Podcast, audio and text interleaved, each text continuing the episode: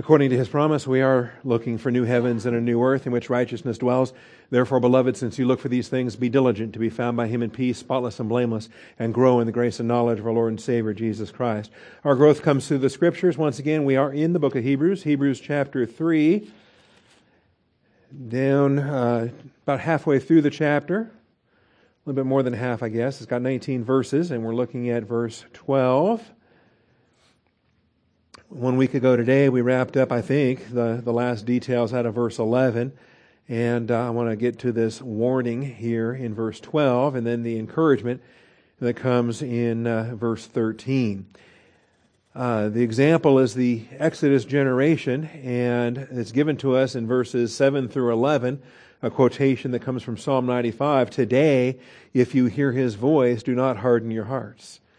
And I might say the same thing here this morning. We are here to receive the Word of God, so don't harden your hearts. You have ears to hear, use them. Let us hear what the Spirit has to say. Before we get started, let's take a moment for silent prayer, calling upon our Father to bless our time of study. Shall we pray?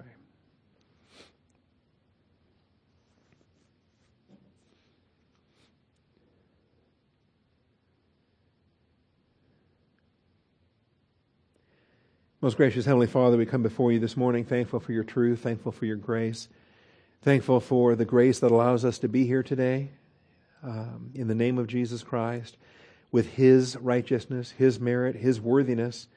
None of us has worthiness ourselves to stand before You, and so we don't.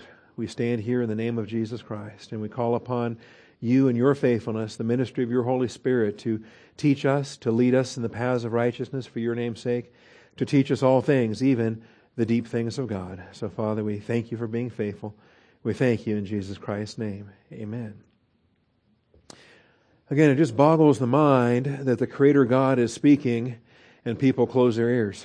And they say, no, thank you. You know, here's Moses. He's approaching holy ground, and God says, you're approaching holy ground, and take off your shoes. And there's a reverence as we approach, but He welcomes us to approach. And yet there are those that choose not to. There are those that have better things to do on a Sunday morning. Or maybe they show up just to have an external show to impress somebody, but they're not listening. And the Scripture says, listen, hear. He that has an ear, let him hear what the Spirit says to the local churches. And so we have this warning, and it uses the Exodus generation as the example. David uses it in his generation. Jesus uses it. Paul uses it. The author of Hebrews uses it. I use it. They're a marvelous example because they are a redeemed people who don't walk by faith. And that's a warning for us. We are a redeemed people. And the fear is not that we lose our salvation. Nobody does. The fear is, though, that we don't walk by faith and then we die in the wilderness, so to speak, as the metaphor would relate to us today. We don't enter into the land of promise, the land of faith, the land of provision, the land of milk and honey, the land of rest. And we have a daily rest that the Father has designed us for. A daily rest that is just as precious, more precious even, than the land flowing with milk and honey would have been to the Exodus generation had they been faithful, had they gone in and realized it. So this is what we're going to deal with as we wrap up chapter 3 and move into chapter 4. But we come to a warning, and the warning is, take care, brethren, that there not be in any one of you an evil, unbelieving heart that falls away from the living God. And this scares a lot of people, and it shouldn't. It does not mean that you're going to lose your salvation. No one does, no one can. But what does it mean? Because it is designed to be a scary warning, and we want to accept it as a scary warning. I don't want an evil, unbelieving heart in me, and yet I know that I could have one. It says, any one of you. And I've searched the Greek, I've searched the manuscripts. I don't find Bob Bolander with an exception. I don't find anybody with an exception. The author of Hebrews includes himself in many of the exhortations throughout this book when he says, let us and we and aspects there. And you see how chapter 4 begins, let us fear. The author of Hebrews includes himself. And if the author of Hebrews is vulnerable to this, who do I think I am? I'm vulnerable to this. We all are. Every church-age saint could be vulnerable. And that's why we want to understand this warning for what it is. All right, so a week ago, we dealt with really we tied together the last bit of verse 11 just to simply highlight the fact that it is an oath. I swore in my wrath. The God who cannot lie takes time to take a vow, and he does so 3 different times.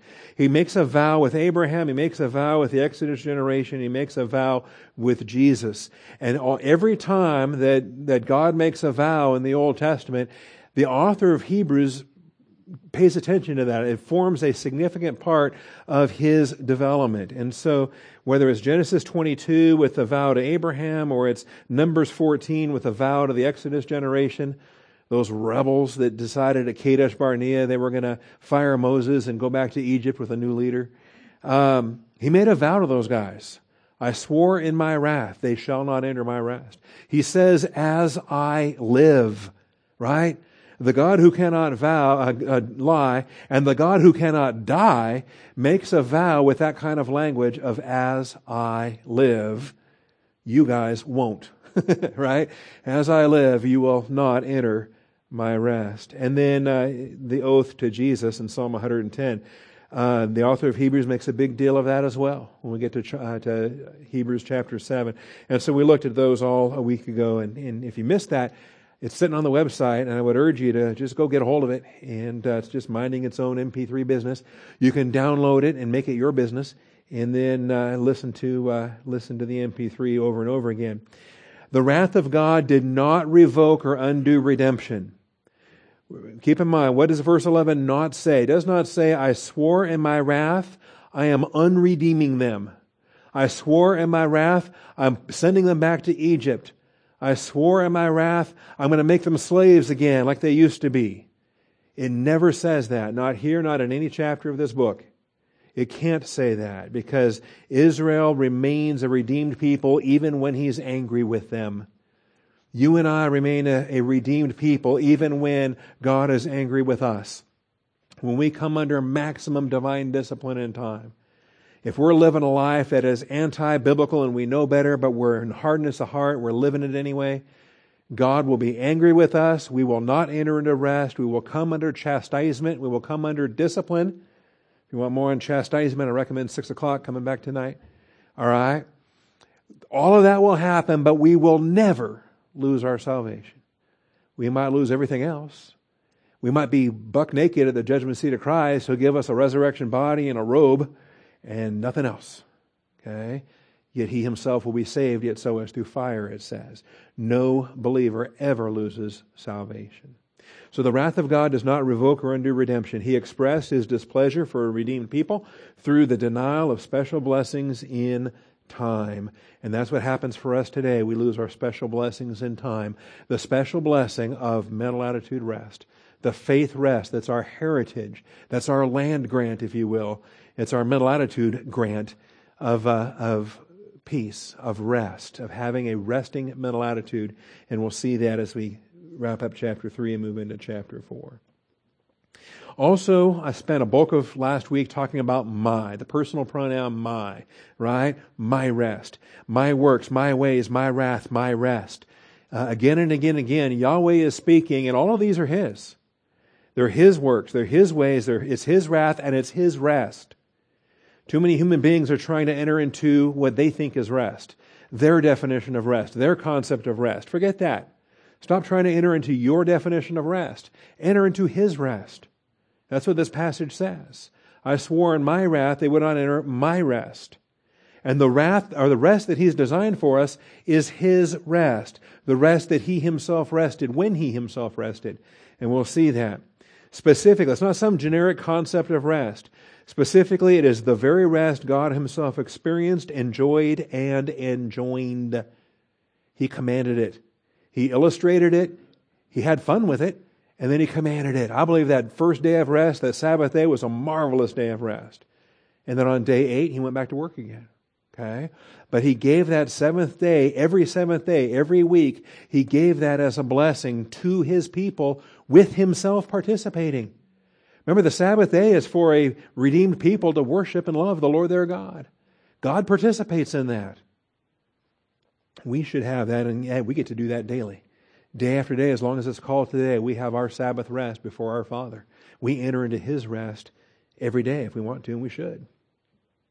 So just a peek ahead to chapter 4. Let me give you a preview here. We're going to see the real giveaway comes in verse 10. The one who has entered his rest, not your own rest, not your own definition, not what you want rest to be. The one who has entered his rest has himself also rested from his works as God did from his. That's the secret. That's the how-to. Okay? And God did it for us in Genesis 2, and we're going to see that. As God did from his. And so therefore, let us be diligent to enter that rest. How many times does the Bible command us to be diligent? And when it does, right, be diligent to present yourself approved before God's face, workmen needing not to be ashamed, rightly dividing the word of truth. You realize that takes work. Bible study takes work. Bible class is hard. Studying to show yourself approved is an effort. Likewise, entering into rest is an effort. Be diligent to enter into rest. Does that seem contradictory? Work hard to rest? Well, we'll deal with it. But how do I do it? Stop working.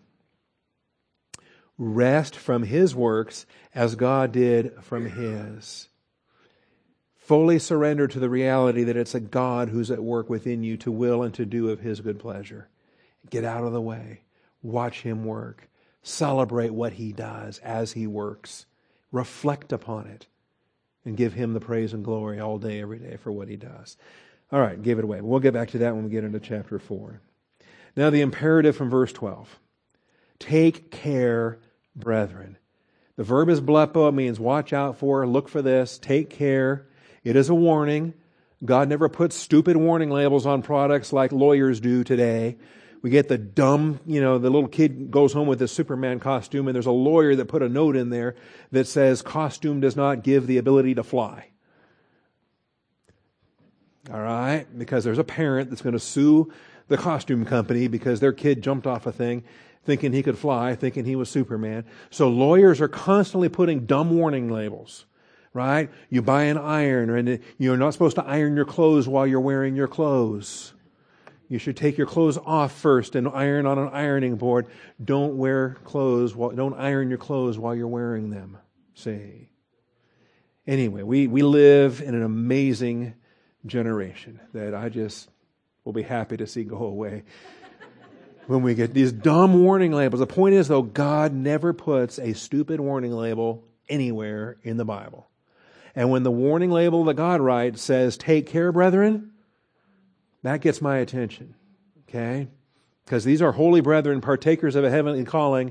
They're saved, but he says, watch out, take care, lest there be in any one of you an evil, unbelieving heart that falls away from the living God. And so we need to get this. Now, brethren can unbelieve. Get that. A person can believe and not believe at the same time, in different ways, in different things. A person can believe in some aspect while retaining an unbelief he needs help with as well. So we're not saying that if you have an evil, unbelieving heart, that by definition you must be an unbeliever. I think we have a flaw in how we use the term. We often use the term unbeliever for someone that is unregenerate, that does not have eternal life, that's going to go to hell when they die. And plenty of passages where it's valid to do that, but there are also passages where it's not valid to do that. And there are passages where we need to ask ourselves, how do we handle this? Is this positional or experiential sanctification? How do we handle this unbelief? And so we walk by faith and not by sight. Well, if I stop walking by faith, what does that make me? It makes me an unbeliever experientially. I'm not believing if I'm not walking by faith. So if I decide this afternoon to stop walking by faith and I'm going to solve my problems with human effort, or I'm going to use works to try to please God, or I'm going to preach a message and be out of fellowship, well, then I'm not doing that by faith. Whatever is not of faith is sin. Everything I do, every sin I do is not faith. So therefore, whatever time I log in carnality, I'm not walking by faith. Does that make me an unbeliever? Well, vocabulary form, Yes, I don't lose my salvation, but I am at that moment an unbelieving one. An unbelieving one. Okay? And there are passages where that becomes significant. If the unbelieving one departs, let him depart. It doesn't say the unregenerate. It says the unbelieving.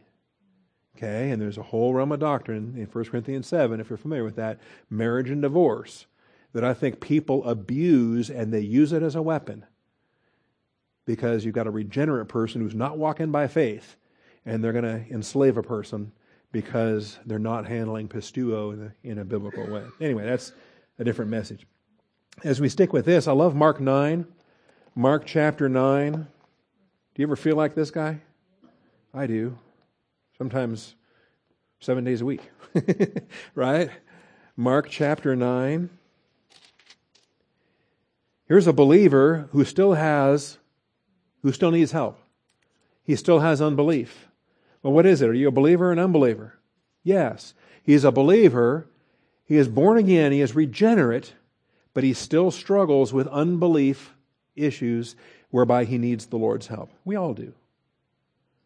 Mark 9:24. And this is the thing. So there's a boy, and they're struggling.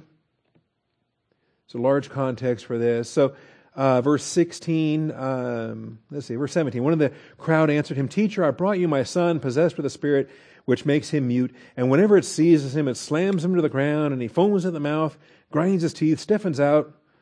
You know, that's not fun. I mean, demon possession is rough, right? "I told your disciples to cast it out. They could not do it." So he answered them and said, "O unbelieving generation, how long will I be with you? How long shall I put up with you? Bring him to me." And he credits the generation as being unbelieving. And the context for this miracle, or the disciples' inability to do the miracle, was so that Jesus could give this message and illustrate this point. So they brought the boy to him, and when he saw him, immediately the spirit threw him into a convulsion, and falling to the ground, he began rolling around and foaming at the mouth. So he asked his father, "How long has this been happening to him?" And he said, "From childhood.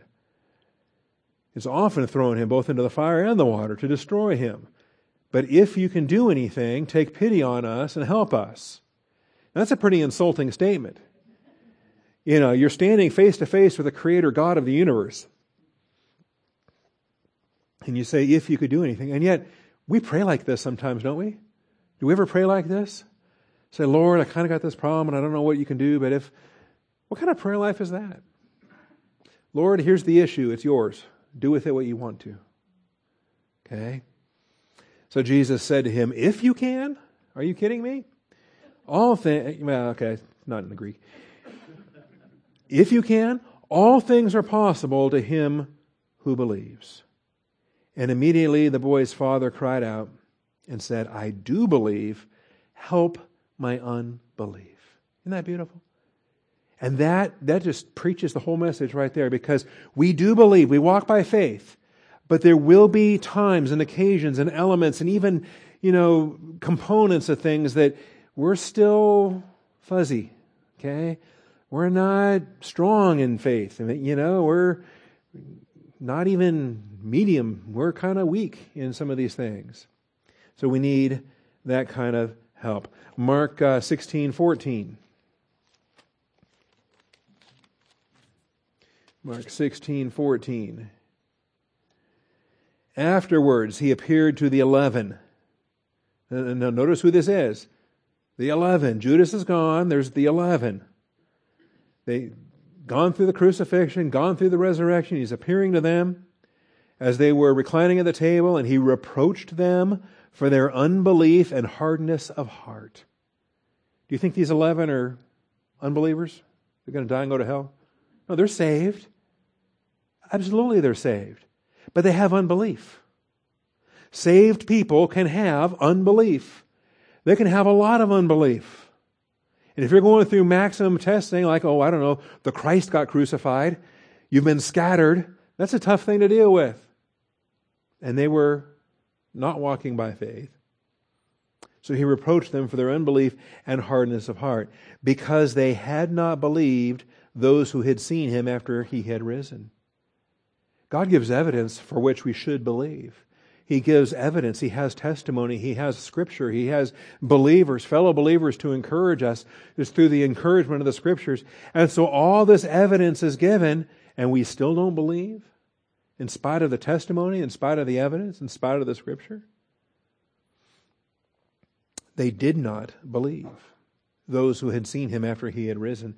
And so he said to them, "Go into all the world and preach the gospel to all creation. He who has believed," goes on to say, "and has been baptized shall be saved, but he who has disbelieved shall be condemned." Do you notice how disbelieve is an active verb? It is the antithesis of believing. It's not just a default. It's not just a, well, I haven't believed yet, but I'm still thinking about it. Well, you know, there's no such thing as suspended judgment. You're born in Adam, you're already condemned. And if you are given that opportunity and you don't, Scripture here calls that disbelief.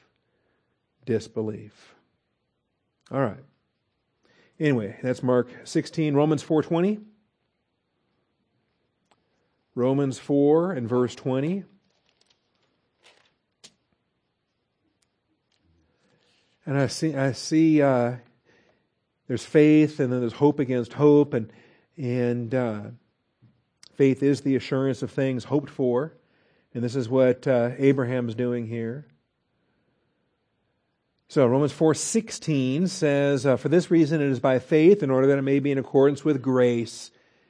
It's the only mechanism that God can offer salvation and be a grace operating system and a faith event. So that the promise will be guaranteed to all the descendants, not only to those who are of the law, but those who are of the faith of Abraham, the father of us all. And so here's faith. And Abraham had faith. As it is written, "A father of many nations I have made you, in the presence of him whom he believed, even God." Notice, in the presence of him who he had believed. And so there is a past belief, but there is an ongoing presence. Notice, you don't stop believing the day you get saved. You keep on believing, you keep on believing, you keep on claiming promises, you keep on living in the Word of God, you keep on walking by faith. So in the presence of him whom he believed, even God, who gives life to the dead and calls into being that which does not exist. And maybe you don't understand the how, but God's got the how covered, because God promised what he promised. So in hope against hope, he believed. Why? Faith is the assurance of things hoped for, the substance of things not seen. So that he might become a father of many nations, according to what had been spoken, so shall your descendants be. Never mind that he's 100 years old. Never mind that he's sexually dead, that he and his wife haven't done that in decades. God said, your descendants, your children. And so he's walking by faith. And no Viagra in 2200 BC. Without becoming weak in faith. Notice that? Now he's a believer, but there's a spectrum for how strong and weak and medium and so forth our faith may be. Without becoming weak in faith, he contemplated his own body, now as good as dead. That's what we talk about there with his age and performance issues. As good as dead, since he was about 100 years old. He lived to be 180, right, 175. But this was just a facet of his marriage life that was done. And also, the deadness of Sarah's womb. She's 90. She's past that stage of life herself. How many decades has it been since she's had to deal with those kind of female things? Okay? That's over, done with. Yet with respect to the promise of God, he did not waver in unbelief, but grew strong in faith, giving glory to God. So, notice, a believer can waver in unbelief. A believer can grow weak in faith. Abraham's the example, the prime example of faith. So learn from this prime example and be warned that take care, brethren, that there not be in any of you an evil, unbelieving heart that falls away from the living God. Unbelief is the failure to accept the promises that God makes. It's the failure to achieve the work that He calls for us to do, to go where He sends us, to do what He tells us to do. God told them to go into that land, and God promised He'd give them that land. They sent some spies in and said, "We can't do it." Well, wait a minute. God told you to do it, and God said He'd give it to you. God didn't tell you to do it and then say, "Let me know if you can do this or not." He said, "Go do it. I will give it to you." And that's the point. And Caleb and Joshua were the only two faithful spies. The other spies said, "We can't do it." And they led the population into their lack of faith. They led the whole nation into their unbelief, except for Caleb and Joshua. So unbelief, this is the failure of the Exodus generation. Notice, a redeemed people failed to believe.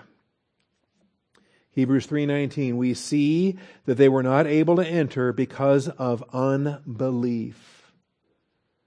So, verse 16, who provoked Him when they heard? God made a promise. God made a statement. They heard it. And yet they provoked Him. Indeed, not all those who came out of Egypt led by Moses. A redeemed people provoked the Lord. With whom was He angry for 40 years? Those guys. Those who sinned, whose bodies fell in the wilderness. To whom did He swear that they would not enter His rest, but to those who were disobedient? So God gives a command. God makes a promise. Are you going to trust the promise? Are you going to obey the command? Failure is called unbelief. Disobedience is unbelief. You realize when you don't obey the gospel, it's called disobedience. It's called unbelief. Obedience to God is always on a faith basis. All right. Not able to enter because of unbelief. So that's our warning. Now we get to us. This is our warning. We don't want to have an evil, unbelieving heart. I can have an evil, unbelieving heart even though I'm a believer, even though I'm saved. Understand that the new heart we receive in Christ does not eradicate the old heart we had in Adam. Got that? We get a new heart in Christ when we're saved. But we still have the old body, the old heart, the old nature. It's still there. It does not eradicate the old heart. Now, then we have a choice. Which heart are we going to pursue? Which coat are we going to wear? Daily volitional choices must be made as to which heart we put on. Are you going to walk in the light today or walk in darkness? Are you going to walk in fellowship or walk out of fellowship? Are you going to put on the Lord Jesus Christ, or are you going to fulfill the lusts of the flesh? And it's an either or. You can't wear both at the same time. You got to put off that old man, put on the new man. And the Scripture uses this imagery of a robe or a coat. Okay, I have a gospel song I like, a quartet gospel song called "Two Coats," and it addresses this various issue. That old coat is what I had from Adam. And it's old, and it's full of holes, and it smells, it's nasty. But we like it, and we go back to it a lot. Okay? But then we have a new coat. And this is one that my Savior bought for me. And it's expensive, because the price He paid is everything, Himself. But He's given me this new coat. Now, which one do I want to put on? Which one am I going to put on today? All right? And I don't want to take off Jesus. I don't want to put that old coat on, but I can. The Scripture says again and again and again, the dog returns to its vomit. That old nature is still very much capable. Paul says, who will set me free from this body of death? Wretched man that I am. Paul didn't regret the unbeliever he used to be back before he got saved. He was regretting his present status. He says, I am the chief of all sinners. Right here, right now, today, even while I write 2 Timothy. Paul said, I am the foremost of all. Not I used to be back in the day. All right? Psalm 51. Do we get this? Let's make sure we're solid on these. Psalm 51.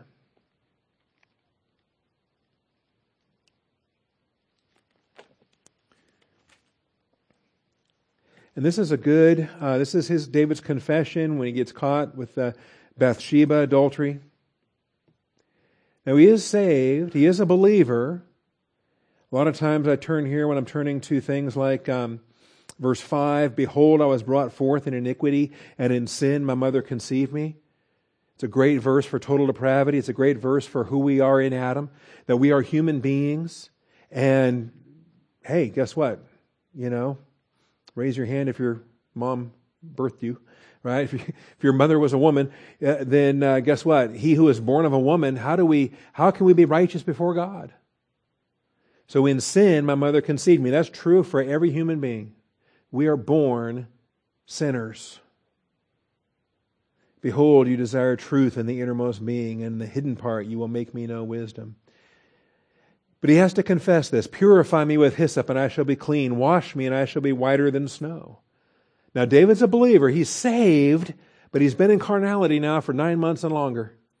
And he had prolonged carnality that led up to the Bathsheba adultery, and then he kept it covered up, murdered her husband, and kept it covered up until the baby was born. He's probably had more than a year in darkness. I don't think the Bathsheba thing was within the first 3 months of, I think he was in a lot of darkness from the last year and didn't go to war when war season came back around. Anyway, make me hear joy and gladness. Let the bones which you have broken rejoice. He'd gone through some discipline.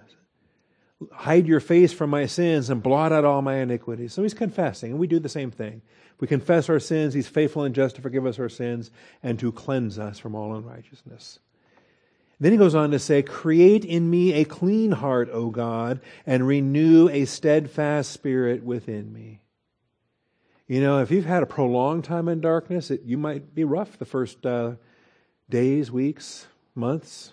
How long have you been in the darkness? Okay, and so, yes, you have instantaneous spirituality. You confess your sins, you're forgiven. Boom, you're walking in the light, you're in fellowship, you're filled with the Holy Spirit. You are forgiven. But don't think you're out of the woods yet. Okay? Because you're still very close. Those woods, that carnality, is still very, very close. And if you've had a prolonged time of darkness, then you have a vulnerability, a spiritual vulnerability to be on guard for. And it could be time. And so David, I think, addresses this when he says, renew a steadfast spirit within me. That he's going to have a long recovery time. He says, do not cast me away from your presence. Do not take your Holy Spirit from me. Now, we don't have to worry about that as New Testament believers, but Old Testament believers did. Very few even had the Holy Spirit to start with. And if a judge like Samson decided to become a loser, then the Holy Spirit would stop coming upon him. So David doesn't want that to happen. He says, restore to me the joy of your salvation. Sustain me with a willing spirit. Right now, Father, my volition is very weak, so I'm surrendering it to you. Sustain me with a willing spirit. You give me the positive volition. You give me the willing spirit so I can keep short accounts. I can stay in fellowship longer and not keep... I don't want to do that up and down roller coaster, in and out, back and forth. Sustain me with a willing spirit. Then I will teach transgressors your ways, and sinners will be converted to you. You know, one of the best things you can do to guarantee your recovery from reversionism, start warning other brothers, start warning other sisters. Let them know, hey, you know what? I've been there. What you're doing is taking you down a path. Get off that path. Here's where it goes. And teach them. Don't be so prideful. Well, I don't want them to know I used to have a sin problem. Really? You don't love them enough to warn them against that? Take up your cross and follow Christ. Warn them about this sin issue.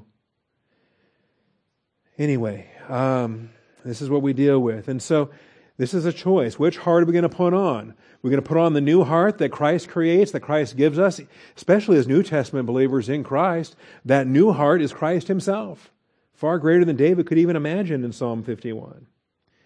All right, how about Romans 13? Romans 13.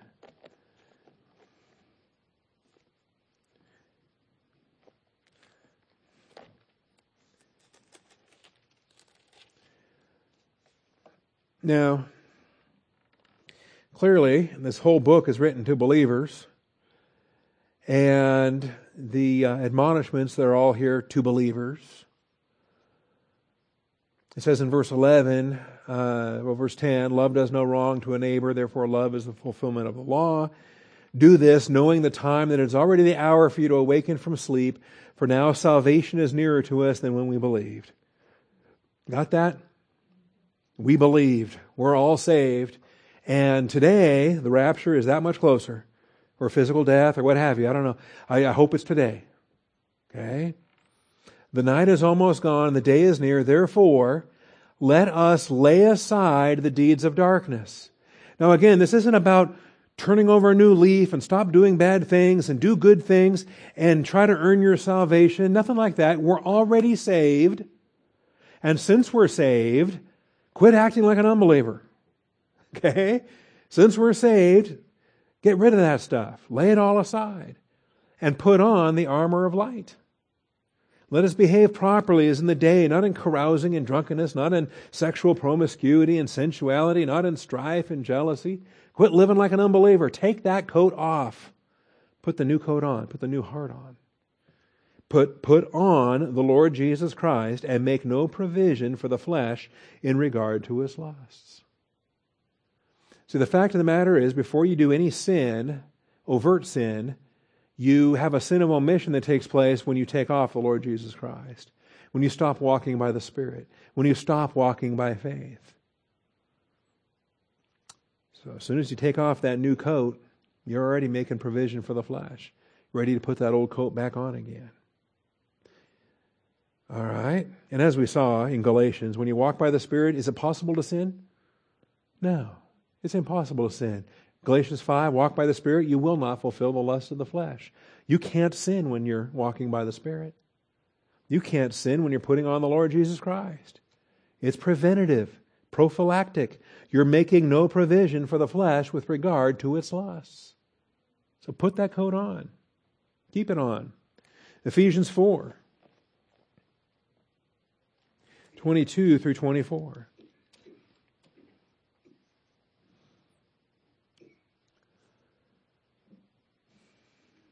Now, again, he's talking to believers. This I say, verse 17, and affirm together with the Lord that you walk no longer, just as the Gentiles also walk, in the futility of their mind. That was your old life. That's what you used to do. You've got a new life now in Christ. So quit walking that way. Walk the new way. Verse 20, but you did not learn Christ in this way. If indeed you have heard him, today, if you would hear his voice, if indeed you have heard him and have been taught in him, just as truth is in Jesus, that in reference to your former manner of life, remember those bad old days?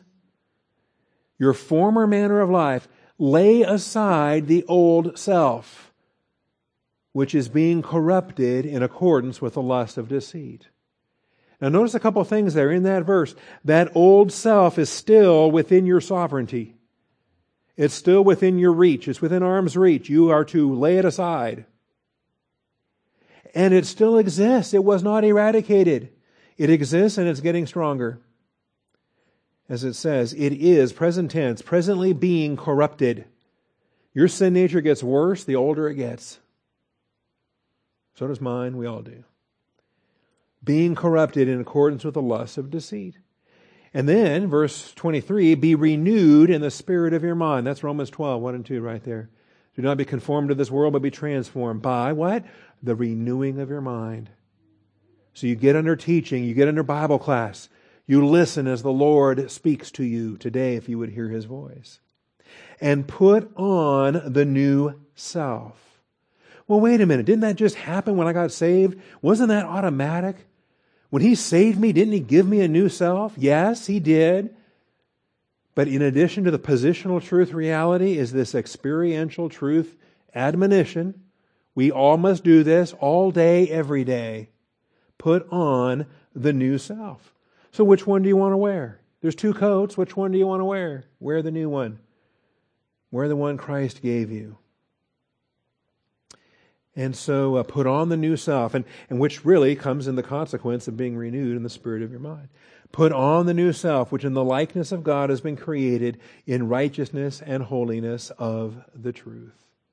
So confess your sins, get back in fellowship, get under teaching, be renewed in the spirit of your mind so that you can put on this new coat, put on the Lord Jesus Christ, make no provision for the flesh with regard to its lusts.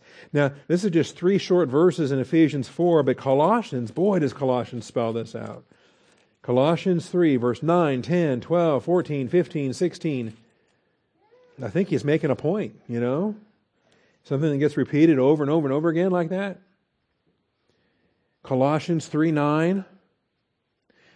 And again, believers, set your mind on the things above. You have been raised up in Christ. This chapter is all about being saved. And where is your attention focused? On the things above. And consider the members of your earthly body to be dead. Dead to sin, but alive to God in Christ Jesus. Not like you used to walk. Okay? You used to do that. Verse 7. In them you also once walked, even when you were living in them. When you were spiritually dead, you did a lot of walking.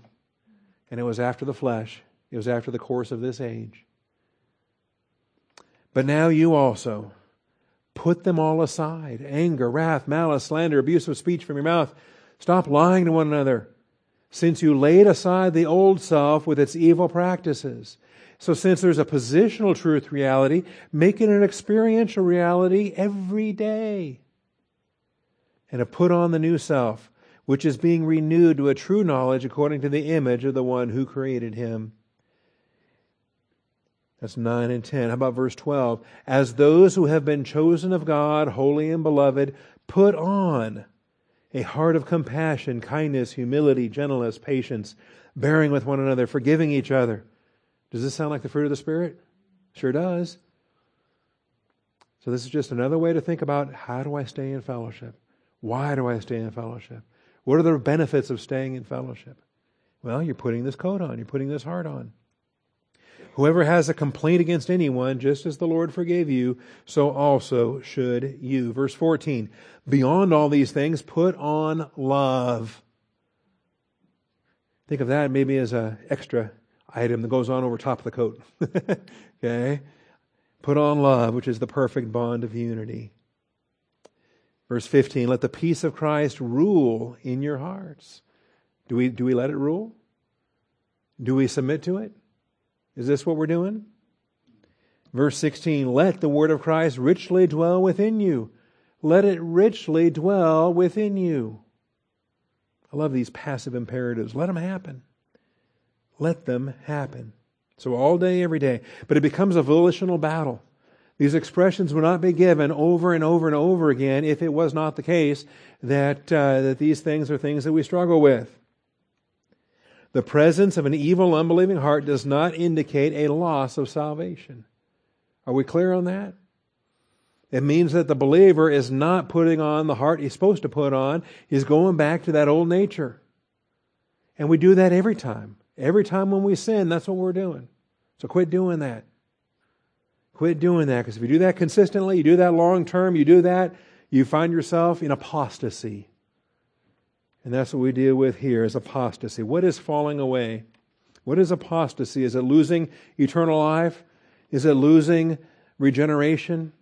Is it losing eternal glory? What is apostasy? Falling away, apostasy.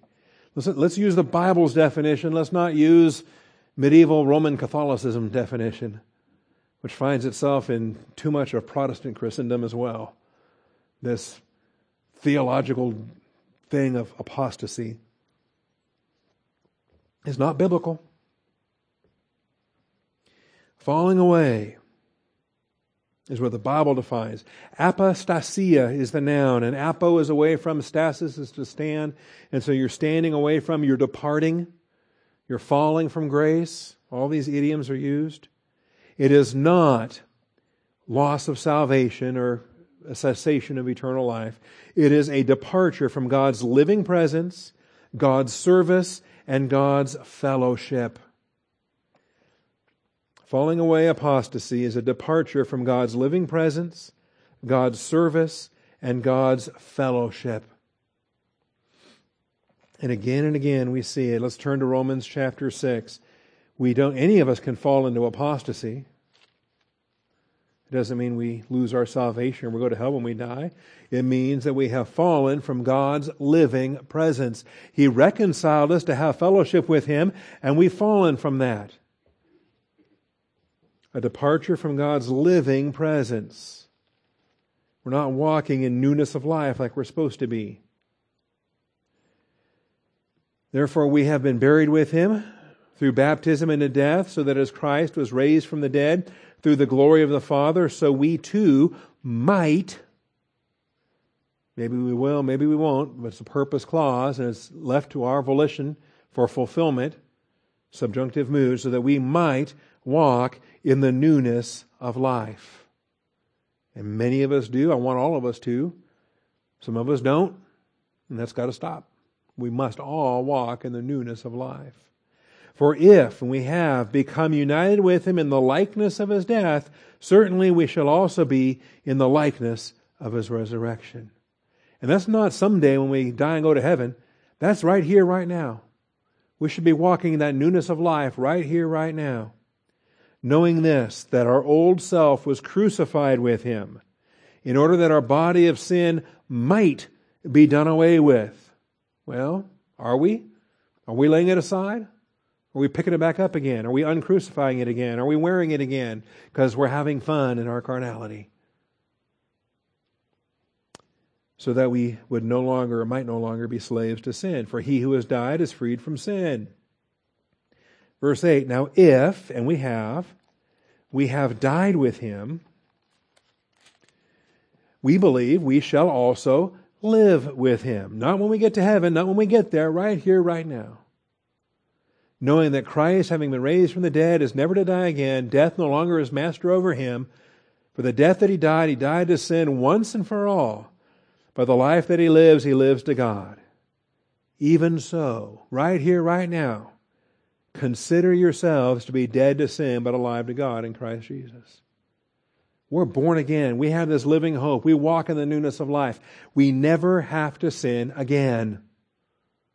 So take off that old self. Put on the new self. Every morning when you get dressed, put on the new self. Right? He uses these terms. We all get this. The youngest of children in this room can get this. If you're old enough to dress yourself, you get this. Everybody here got dressed this morning. Thank you. And guess what?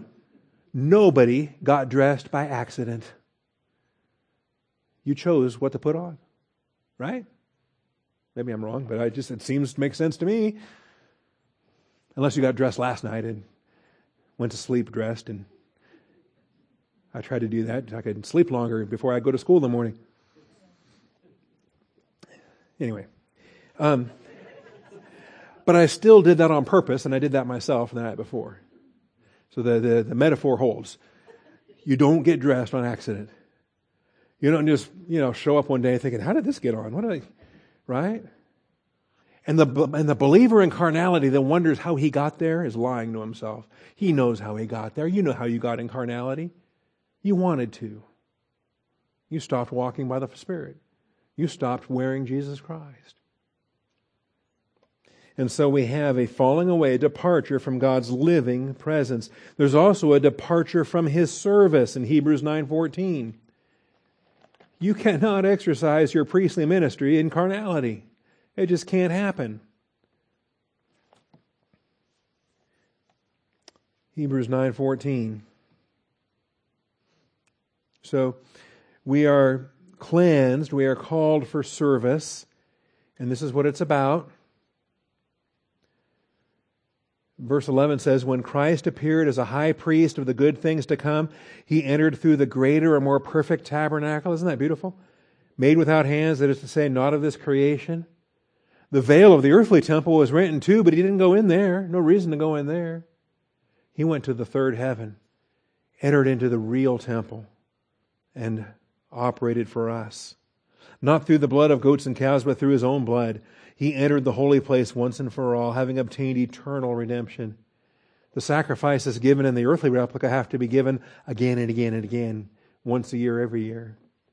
Jesus went one time into the Holy of Holies in the heavenly places and purchased our redemption.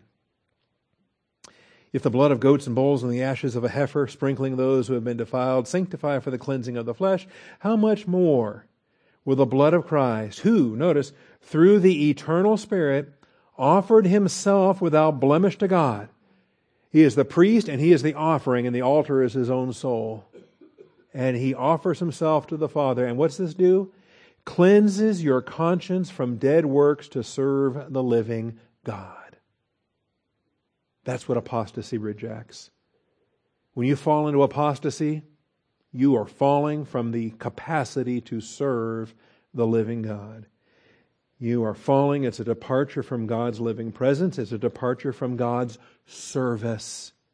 Got to stay in fellowship for the blood of Jesus Christ, His Son, to keep on cleansing us from all sin. And then ultimately, departing from His fellowship. Psalm 42:2, Psalm 84:2.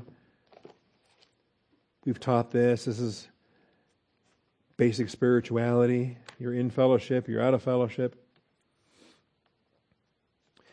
As the deer pants for the water brook, so my soul pants for you, O God. My soul thirsts for God, for the living God. When shall I come and appear before God? Well, if I'm going to appear before Him, I can't be in apostasy. I can't be in carnality. I must be in fellowship, because I must appear before Him. We're here this morning, workmen needing not to be ashamed, presenting ourselves as workmen needing not to be ashamed. If we present ourselves, what does that mean? We're in His presence. Psalm 84:2. So if I'm in apostasy, I'm not panting and I'm not appearing before Him.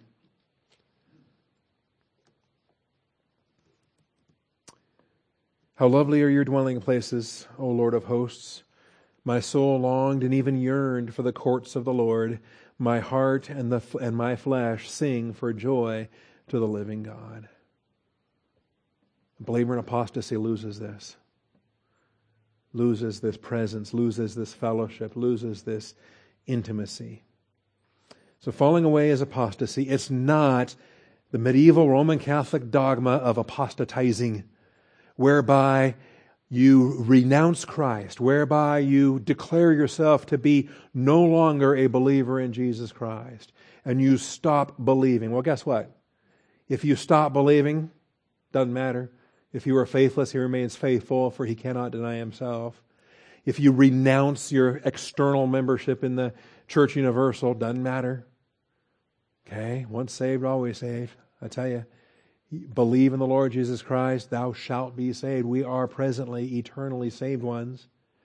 So the whole idea that you can take yourself, you can apostatize and go out of, you can renounce Christendom and embrace Islam, or all that other stupid stuff.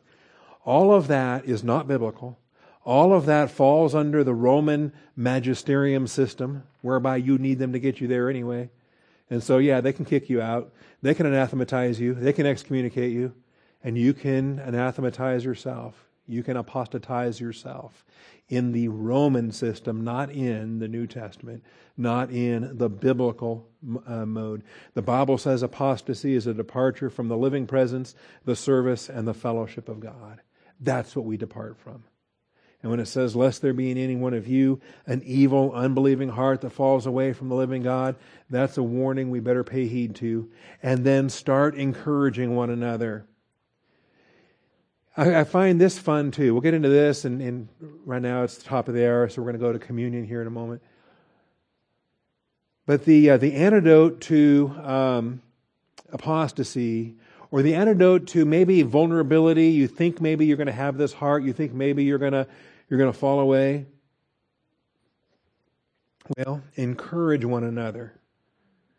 It's the function of believers in the church. And it doesn't say, hey, you're a weak sister, you're on the verge, this is going to be a problem for you. It doesn't say, go and find somebody to wipe your nose. Go and find somebody to encourage you. You get busy encouraging somebody else. How about that? And then, what do you know, reciprocally, they encourage you. And sometimes just your activity. I've called people to go and encourage them. I've called them on the phone. I've gone to visit them. And my purpose for going there is to encourage them. And I walk away more encouraged than ever before.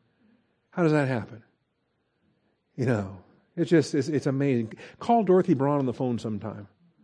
Just try to encourage Dorothy Braun sometime, and you will be blessed. You will be encouraged when that phone call is over. And you'll think, wait a minute, I was attempting to encourage her. How does that happen? Well, we'll deal with that. Day after day, as long as it is still called today, the daily emphasis for our church-age priesthood is there, and we're going to see it. It's not Saturday. It's not the seventh day. It's not Sunday. It's not the Lord's day. It's not the first day. It's today. Our Sabbath rest is today. So we need to encourage one another day after day, as long as it's called today. All right.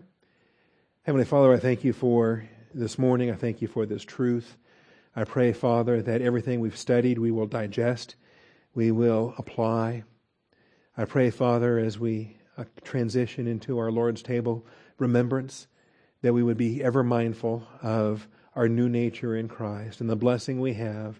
There's warnings about taking communion in an unworthy manner, and yet, Father, you've made every provision for us to be here, not in our own worthiness, but in the worthiness of Christ. And so, Father, we're saved, we're in fellowship, we love you, we appreciate what your Son has done on our behalf, and we want to proclaim that yet again. Once again, today is our blessing to proclaim the Lord's death until he comes. And so, Father, thank you for equipping us to do this marvelous act of worship together. I thank you, Father, and I praise you in Jesus Christ's name. Amen. All right, we're going to have our third hymn.